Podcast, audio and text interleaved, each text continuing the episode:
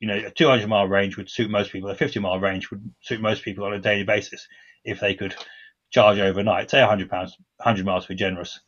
Um, you could easily make that car much lighter. It would use much less power. It would be much cheaper. The batteries would be smaller. It wouldn't destroy the environment so much. It would be what we should have. And those cars exist, and they're being made in China, in India, and people are using them.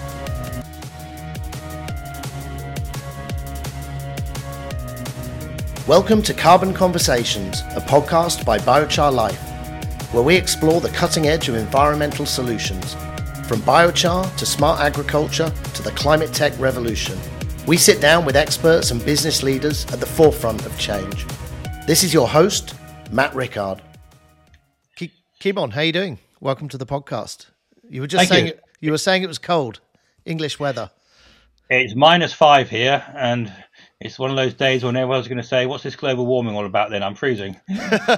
exactly. That's a it's a bit of an old line that, but people still do say it. Hey, it still does get uh, it does get thrown about even in politics. So, yep. well, look, we've been connected through ClimateNet Mutual, uh, well, a platform that I use. I know you're you're you're involved with, and and Anne France, who's also been on the podcast. But um, I think a good starting point just to if you can give a bit of background on, on yourself, your expertise, and and before we dig into any of the, the, the subject matter. Well, I'm basically an engineer by training. Um, I studied engineering uh, decades ago um, in Cambridge, doing my best to do a general course, which isn't something that you're supposed to do. You're supposed to specialize, but I carefully specialized in mechanics and electronics and civils and structures and control. You know, so I'm either specialist in everything or in nothing.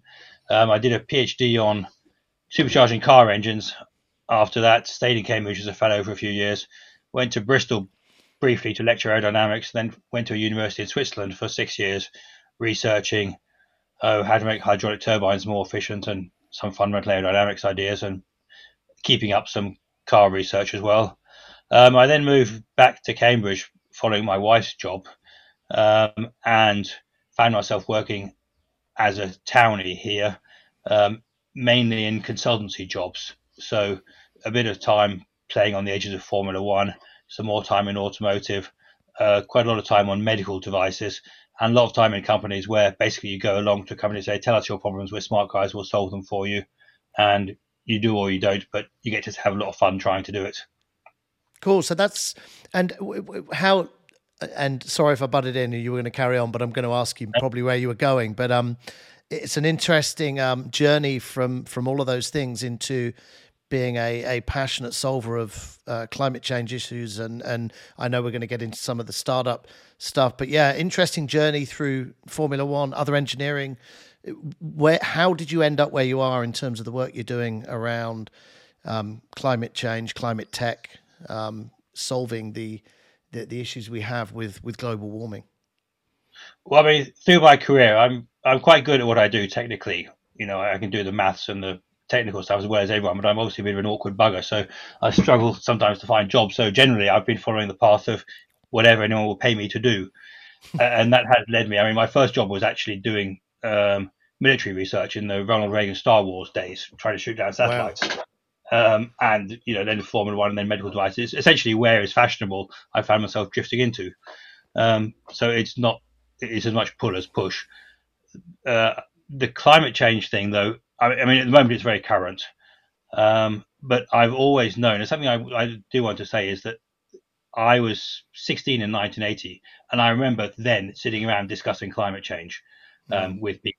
I remember in 1982 explaining to a girl in Australia the difference between uh, between climate change and the uh, oh, what's it called? I've lost it now. The chlorofluorocarbons problem.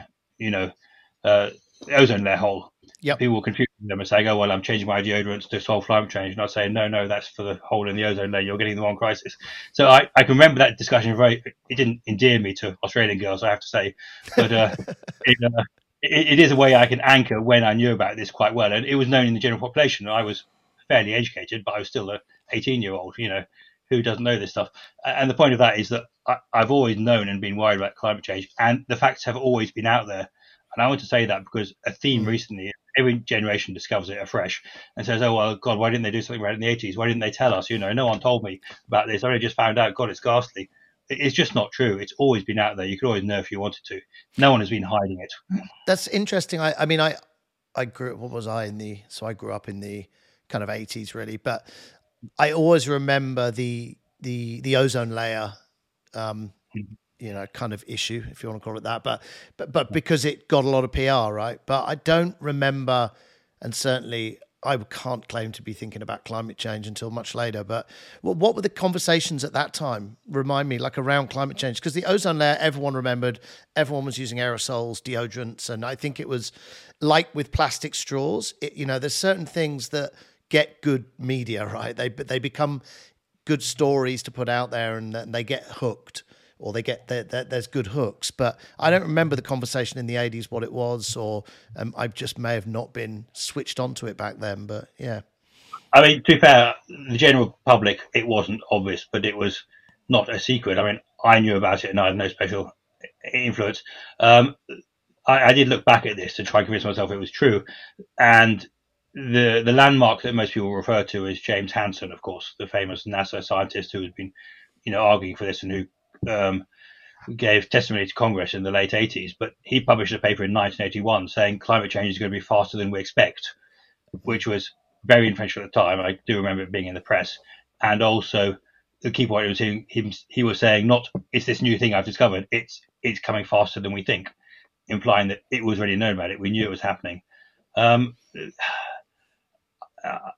I, I must admit, at school, I guess I was taught that carbon dioxide absorbs, you know, heat, and Yeah. that this was uh, this was a problem that was coming. Uh, this was the flip side of easy use of coal and so on. Um, the other landmark that everyone knows, of course, is Al Gore's talk Yeah. in, I think it was in 2006. Again, there was a big fuss about it. People got very excited about it. Then the financial crash came along, and everyone forgot about it, and rediscovered it again, maybe after COVID or before COVID or something. You know, Yeah. there's I think element to this. It comes and goes, and of course, the press has a lot to do with it, and maybe politicians because they care about you know today's news and they care about the next general election. And something with a long time scale like this, it is quite hard to get attention for. it's yeah, you're right. That Al Gore kind of movement, if you want to call it that, which I, mean, I was amazed when you just said, what did you say, 2006? Is that how, is that when it was? I believe it was, yeah. God, I thought it was a lot more recent, but yeah, it probably was that long ago, right? Nearly getting on for what, 18 years. But that seemed to be a lot shorter span. I mean, in terms of in terms of where we're at, and obviously we're on a pathway now, it seems like le- much less of a kind of trend in terms of talking about things. It doesn't feel like this will go away in terms of the the the language around it, which is great, you know, and and I'm involved in it every day, so it's it's kind of different when you're involved in it every day. But where would you put us in terms of what's happening now, in terms of how we're progressing, in terms of how worried we should be versus how optimistic we should be? I like to put myself on the latter side of that, but we don't necessarily have to be. Um, yeah, give us your give us your kind of um, diagnosis, I suppose, of all those things. Well, I, uh, I mean, there are altruistic things around, you know, and we could extricate ourselves if we were rational beings who would act for the common good, sacrifice our present for the future, and all that stuff, of course. Um, which evidence is that we're not. I have a, a graph in front of me, which, um, since not everyone's going to look at this screen, I won't hold up to the screen, but I will describe. It is a graph of a line. It's the carbon dioxide measurements at Mauna Kea from 1960 to present days. It's a, almost a straight line going upwards, slightly curving upwards. So the carbon dioxide concentration is going upwards, and it's going from 320 to 430 or something at the moment. On this graph, which is essentially a curve uh, t- tending to accelerate upwards, um, are marked the dates of the Rio climate change 92, Kyoto 97, Al Gore 2006, Copenhagen 2009, Paris 2015. None of these made an iota of difference to the carbon concentration in the world. So we are talking a lot. Um, Mm. We aren't actually doing very much so far, as far as I can. The evidence shows. I mean, maybe it would come up even faster. Who knows? But there's no evidence that we're slowing down or stopping anything. It's getting worse. Uh, the more and more you can't avoid seeing evidence all around the weather changing, um, floods in some places, you know, drought in other places, no, the way never seen before. There's a, I lived for years in Switzerland, and there's a glacier in Switzerland where I go quite often because my uncle has a chalet there. And when I first went there in about the mid 90s, you could walk along a flat plain and touch the end of the glacier.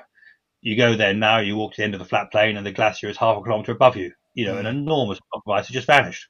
Uh, it, it, you know, that, that's a simple, discrete example, but every glacier in the world almost is retreating in that way. So things are bad. It's undeniably happening. It's bad, and even if we stop emitting stuff now, we're on a lousy track. You know, the weather's going to get worse. Sea levels going to rise. Uh, people are going to starve, or they're going to migrate somewhere. Um, humanity will survive, but we've already bedded in a whole load of pain. All we can do is try and reduce the pain in the future. Yeah, and let's um on Sorry. that basis. No, no, no, it's good. it's good. It's good. I wanted to ask about individual contribution, but I'm going to leave that because because I, I think it's really relevant to what you just said. But before we get into that, I mean, on that on that vein of yeah, some things there is inevitability about certain situations. We are where we're at. Um, and we have to get on with it and do what we can, I suppose. Now, I know you've spent, um, you know, a fair bit of time in in, or, or, you have a pretty good perspective on the kind of role of technology from a startup mm. perspective. You've you've kind of well, well, talk talk us through a bit of that actually, rather than me doing a bad job of explaining. And then I'd love to dig into some of what you're seeing in terms of startups um, in this space. Yes, I, I, I, didn't finish my story of my background. I must admit, and I perhaps should have done. So recently, um, I'm involved in. I spend a lot of time involved in two aspects of climate change. One of which is, or three really. One of which is working on trying to work out ways to install heat pumps efficiently in social housing in the UK, which is a nightmare problem because it's good for the climate, clearly, less CO2 emissions. The flip side is that you pay a lot of money to install your heat pump. You don't really save that much money by running it. You know, you're essentially just paying, you know, several thousand pounds in the UK or the equivalent abroad to be a good for the climate. Um, it, it, it, doesn't really pay back. I mean, you can tinker around the settings and so on and maybe save a few pounds, but it doesn't pay for itself. Um, things like installation do pay for themselves. So this is one of the things I do professionally. The other thing I do is I work with a venture accelerator, which is a place where young entrepreneurs come along and they have ideas for a startup, and the the accelerator matches them up with people with the skills they need. For example, a CEO with a technology specialist or an accountant or marketing person or whatever, uh, and they try and push the idea, and then they try and go out and raise money from venture capitalists. Now, and and of course, the idea is that they ultimately come up with some super invention that saves the climate, you know, and we can all live happily ever after, you know, driving our Ferraris. Um, the what makes this difficult is that they have to both have a startup that is venture capital fundable, which means it has to have a reasonable prospect of paying back, you know, four times what you invest in it in about three or four years. This is, I mean, I'm speaking loosely, but this is what yeah, a venture yeah. capitalist because most ventures fail. Um, and it has to save a large amount of carbon. It has to work and save a lot of carbon. Um, now, the ways that save carbon and are cost and are financially viable are mostly done. Um, low energy light bulbs are an easy example. Um, yeah. Solar panels, thermal, wind turbines, things that will save you money and save the climate. People are doing because people want to make money. So we're kind of getting to things like heat pumps where actually you have to spend a lot of money to save the climate. Having said that, I do come across a whole load of wacky ideas, and while I don't think this is the way to solve the climate crisis. Um, and that's one of the points I want to make. I think the way to solve the climate crisis is to stop flying, stop driving, insulate our homes, you know, move back from all the luxuries we're used to for the sake of future generations. Mm. Whether mankind will do that or not, I don't know, but that is what we should do. That would be the easy way to solve the climate change rather than looking for this magic bullet Having said that, the money going into these things isn't that much, and it's worth investing just in case there really is a magic bullet out there that can save us. Yeah, yeah, we shouldn't yeah. rely on it, hope for it. Um, so the kind of things I get are, for example, a whole load of remote sensing ideas, um, trees, uh, forests, agriculture, building monitoring, gas emissions, all by remote sensing. Of course, these guys don't own a satellite; they're just getting a stream from somewhere, analyzing it in a new way, and sending it to someone else. Really, because they're startups. Um, a lot of digital twins, so essentially really just modeling a building and trying to work out how to make it more efficient, run it better, and so on.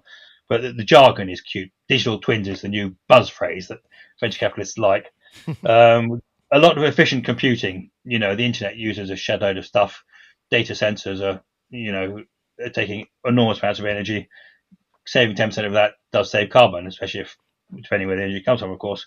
Uh, quite a lot of biochar, as you all know, around. Uh, simple things, applications for encouraging cycling, walking, and so on. You know, how not to get lost, how to walk safely down a dangerous street, whatever it might be.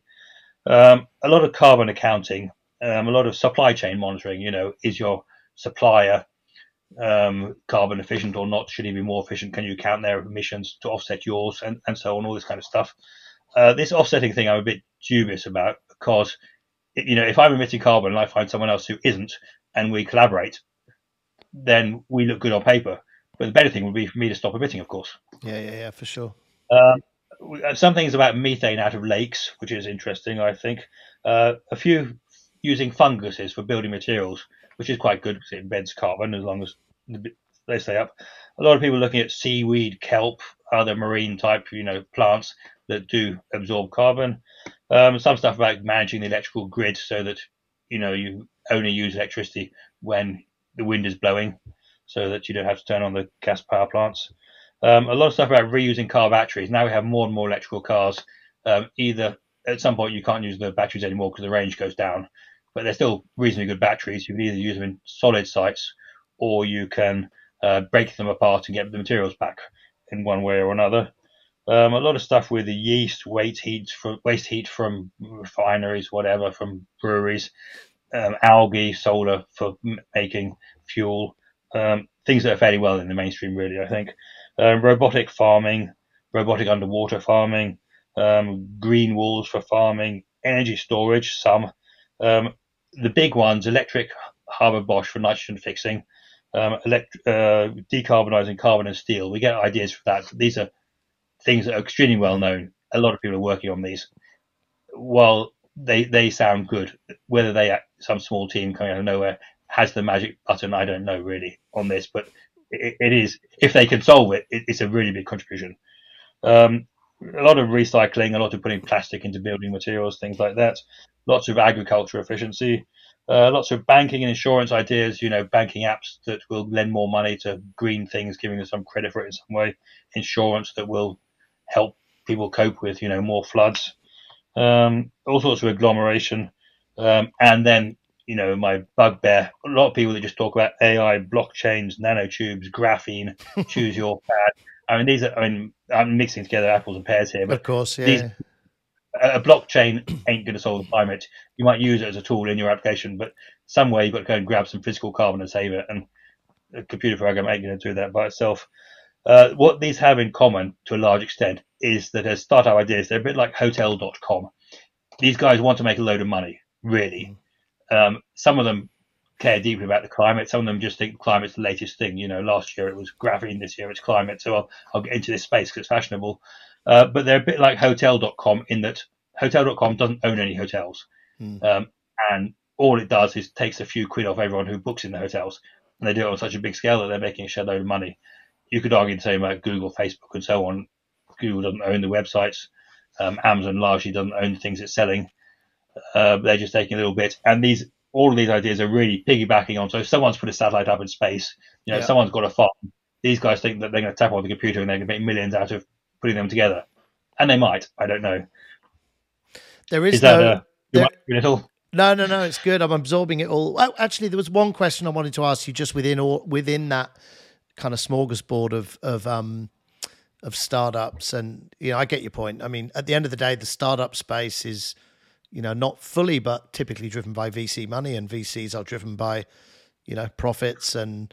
Uh, however, I think it's a great thing that that money, you know, we're seeing more and more climate tech. I mean, money going into climate tech. I think it's a great place for it to go. So yeah. I don't think there's anything uh, neg- negative it, there. It could be somewhere else, yes, of course. Exactly. And many of these will make money, especially the insurance type ones, the yeah. banking, uh, because they will make money because they will be better than the other guy doing it already, which means that they might not save that much carbon. Um, but the money is much easier to monitor in, in, apps like that than carbon is. You can't really prove whether your new accounting app saved any carbon very easily. I, I you know, the, the one I wanted to ask you about was electric vehicles because electric cars, which are obviously you know a huge area. You mentioned you, have had some yeah. experience before this in another industry, and mm. there's often debate, you know, back and forth over, you know, how what is the impact of these, or or how long do we do they have to be you know in service before there is an impact because of batteries, because of I mean, you have all the social issues as well, the social negative social impact issues of of I've forgotten the name of the heavy metal that comes out of um, uh, what's the main heavy metal for the battery? Uh, um, niobium, cadmium, um, which know, um, yttrium. The other um, one, anyway. Cobalt, cobalt, cobalt. Oh, cobalt.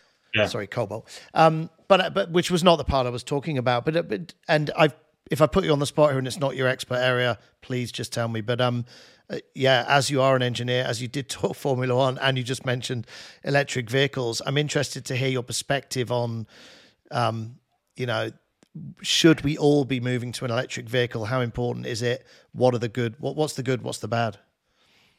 Uh, it unfortunately is my expert area, so you're, okay, you're going to cool. me because uh, I could speak for England for years on it. Go, go. Um, I, I, I, I, gave a presentation which is plug here on the Climate Link um, site if you have to be a Climate Link member about yep. my views on various things.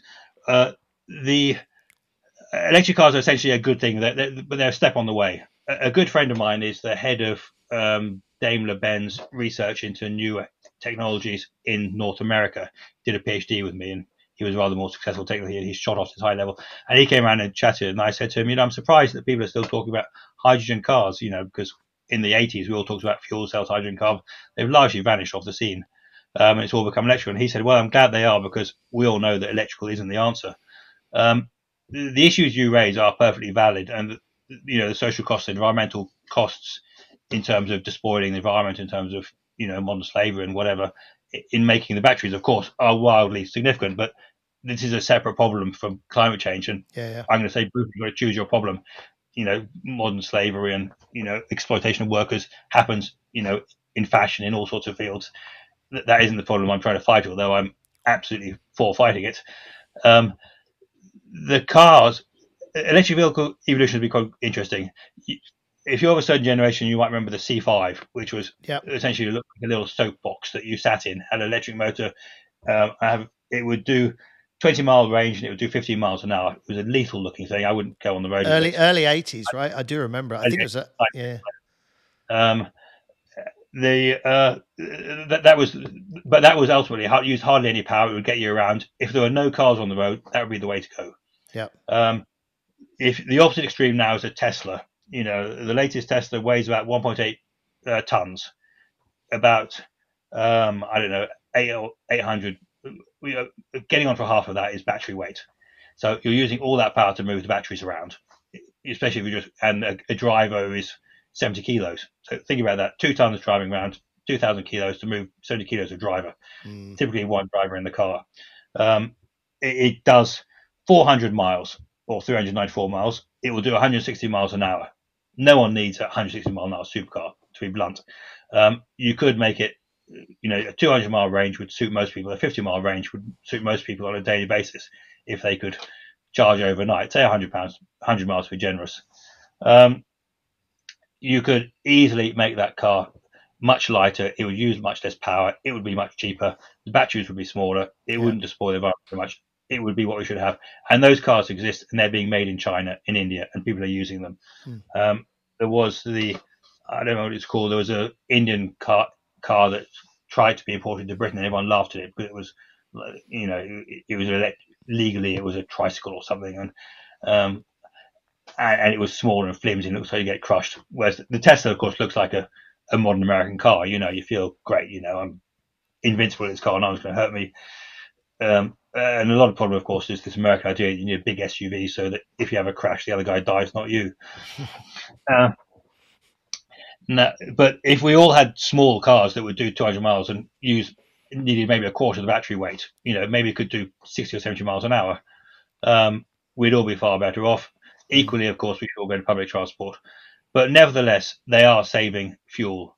Um, and so they are overall a good thing. Uh, the defense of Tesla is that it's an entry you, you know, it's bringing up the market, it's making people yeah. aware and making it successful to have an electric car. I, I can't dispute that. Um, but it's not the way the future should be. It's the small, cheap electric vehicles, electric motorbikes as well that you see coming more and more. Electric scooters are everywhere now. Cool. Uh, but the, it isn't the solution because the problem is you're carrying around all that weight of battery and it takes energy to accelerate it and decelerate it. And you recover some of the energy, but not all. So lighter, smaller, you know, it, it is better. Cool. There, there, there is ultimately no kind of silver bullet here in terms of fixing the, um, you know, fixing the whole problem. And going back to what you said before, you talked about all these startups. You gave a, um, you started to give your view on the solution, um, which I'd love to hear because it's dramatic and and you know you you talked about we stopped flying. I mean, you know, is it that? Do you see it as that dramatic? If we want to fix this, I mean, we yeah, I mean, is that how you see this situation realistically? Uh, it would have been easier in the 70s or 80s to stop yeah. it because you know to invest in technologies we could now have all electric cars, electric trains. Uh, I mean, flying famously is about four or five percent of emissions, so it isn't the answer, but it's mm. it, it's both totemically visible. You know, it's an extremely inefficient way of traveling. Um, if if we had a dictator whose ambition was to make sure that humanity survived as long as possible in the future, and as few people died or were, you know, were flooded or were in drought situations or agriculture failed in various places, then you would cut down on all of that stuff. Mm. Um, and we would essentially have to consume less energy. Most of the stuff is energy. So insulate homes, have smaller homes, have more compact cities so that you don't have to travel, so that you can walk to the dentist, walk to your work, or take public transport, walk to public transport, rather than need a car. Um, I'm sitting in Cambridge where I can, to be honest, cycle anywhere I want. Um, there are cities in Europe where I've lived or been where you can walk to public transport and get anywhere you like by public transport. There are bigger cities, and I'm going to pick on Americans again, where it's impossible to get beyond your own block without a car mm. because there's no way to cross the road. And apart from that, you know, the, the nearest shopping mall is a mile away, and you can't carry your groceries that far, or, or two miles away, or five miles away. Yeah. So a lot of this stuff has to change, but the what we really what it comes down to is a massive change in your our lifestyles. Mm. Um, I mean, what people mean by standard living is a bit subjective. You might think being able to sit at home read a book all day is a great standard of living, but most people regard this as a massive lowering of standard livings, and I kind of agree. Um, particularly the ability to go on holiday, and you know, my kids are who are late teenagers and their generation, let's say, not to pick on my kids because they might watch this. they um they uh, they are very aware and upset about climate change. They blame us for despoiling the climate in past generations, and they think nothing of flying to Berlin for a weekend of clubbing because it only costs fifty pounds to buy a plane ticket to Berlin and back, you know, and it's cheaper than going to London. so there's something mad about the way that it is all priced and working at the moment. Um, a great frustration to me is that trains are so expensive compared with flying. And I've spent a long time discussing this with people yeah. in the train, in the plane industry. The trouble is, it just costs more to run a train than a plane at the moment, partly because aviation gas isn't even taxed. Yeah, yeah never I mean, mind bandit. And you're talking, you're talking. I don't know. I mean, this is. I assume it's specifically a UK problem, but it does bemuse me completely when I look at. I'm just booking a UK trip at the moment, and I'm looking at train tickets, and I mean, it's insanity the the the cost of traveling from one side of the country to the other for three hours. You know, Bristol to London. But anyway, that's yeah. probably a whole other debate there, which is not relevant. I don't know, I, but yeah, the UK is mad. Unfortunately, with a train, you have to have a driver, you have to have you know thousands of miles of concrete, you have to have. Yeah. You know, you're collecting tickets, you need to maintain the things. It is just inherently expensive compared with, you know, tarmac of two miles of concrete either end and a plane. So so maybe a, a segue to a kind of closing question, and you did kind of allude to it there a little bit in what you were saying, but the what advice do you give to people? Because I, uh, yeah, I started off talking about optimism versus pessimism. There is a reality of where we're at, what we got to do, or what we what we can do. You know, but how? What do you advise in terms of you know the individual that's kind of concerned, worried? wanting to make a change because it is also so nuanced, right? And where people live. I mean, I live in the north of Thailand. I mean, it, you know, it's completely different here, obviously, to to there. But what adv- how how to advise and what advice? I know that's a pretty wide, big question, but okay, I want to make an optimistic point as well about somewhere I've been recently. If yeah, I, yeah, go for me. it. Go for it. Yeah. Um, I, the answer to that question is I'm not sure that individual action is really the thing. I mean, I try not to drive when I don't have to. I try not to do too much, but you know, I've just flown to Turkey and back this week. Um, I'm going flying to Switzerland to go skiing next week. I'm the total hypocrite. I have a big house here, which is quite badly insulated, and I do heat it with gas. Um, there, I know many people who don't, uh, and I'm all I, I, admire them greatly. But I think that the people that can afford to and want to are willing to spend their own money to save the climate. Hmm. It isn't. It's helpful. It isn't the answer. So think who you vote for. You know, go out in yeah. public, say yes, we will vote for less climate change. Um, advocate. It, in the end, I believe it has to be government. In the end, the, the UN process has to wake up move away from oil, petrochemical, uh, petrostates, uh, go somewhere that cares and, and get some teeth at last. The fact they took them 30 years after Rio to say that we should stop burning fossil fuels or consider using less fossil fuels is an outrage. They've got to get there. Yeah. That's the only real global scale. Otherwise, you know, you, everyone will say, "Oh well, look at China, look what they're doing," and therefore we won't do anything. um, but I have, I did on Monday go to visit a waste tip in Turkey, in a mid-sized city, a place about 300 miles, 300 meters across. Uh, it takes municipal waste, about 90 tons a day. And the company I was I'm consulting for, or may consult for, does uh, it essentially gathers methane. So they have gone in there, they've put tubes through all the waste and sealed yeah. it, and they also gather the organic waste, put it organic waste, and they are from this relatively small site. They're generating a shed load of methane. Um, they're selling millions of pounds worth of electricity in the place. You know, it's five or six million pounds. I don't know the exact number, but of that order, um, constantly from a relatively small rubbish tip. It's just wet. And what's nice is you can go and stand there and you can hold the pipe where the methane that is being pumped out and is being yeah. saved from being emitted is flowing. You feel it humming, yeah. and there tangibly is you know the climate being helped. Um, there are things that work, and this is one of them. And you know, I tend to be jaded, so you're going to say, oh, well, that won't, you know, it's not worth bothering with, is it? But when you go there and see it and touch it, see it being used, you think, we can do this. You know, there are things that do work as that's well. A, that's a that's a good story, and that's a very cool solution. And I think uh, you're often, I mean, yeah, going back to your comment on VCs, the funny thing is, if you can find the profit in the problem, it's doing good, mm. it's making money. You tend to get a lot more people engaged in the in the solution, which is is always handy. Yeah. Um, mm-hmm. Yeah. Cool. I didn't have anything else to ask. However, if there is anything, anything I didn't ask or anything else you'd like to share, um, please go ahead. And and um, otherwise, where can people find you if they want to learn more or, or get in contact? Uh, I'm fairly reclusive on social media. I'm afraid I decided that I would spend my whole life on it because I'm an addictive character if I ever got on. So I don't really. I'm on LinkedIn. Um, I'm Kimon R is my name at LinkedIn, or we go presumably somewhere on this, my name will be there. I'm the only Kimon Roussopoulos in the world. I'm one of the few Kimon in okay. the world. I will. In um, fact, um, so people yeah, can find me it's via LinkedIn. It's definitely not a name that I've. It's definitely not a name that I've heard before. So, um, but I will put mm-hmm. the link in the. It'll be in the speaker notes. So I'll, I'll put the your name and and also link to your to your LinkedIn if if you're happy mm-hmm. with that. And um, yeah, interesting to chat. I, I sense over a coffee or a glass of wine, I, I could get into some really yeah, interesting chats around some of the startups and the engineering and, and other solutions that you're you've seen or continue to see. So, um, yeah, appreciate you joining. I would love to do it face to face. Unfortunately, one of us would have to fly. You know, we become a climate criminal. I'm such an evil criminal already that um, I'm willing to do that to meet you. awesome, Kimon. Well, enjoy your day. I hope it. I hope it warms up. I say in inverted commas and with a bit of a joke, but uh, yeah, I, I, hope it warms up, but it also cools down. If you get my meaning. But um, yeah. all the best. Indeed. Cheers. Yeah, pleasure to talk to you.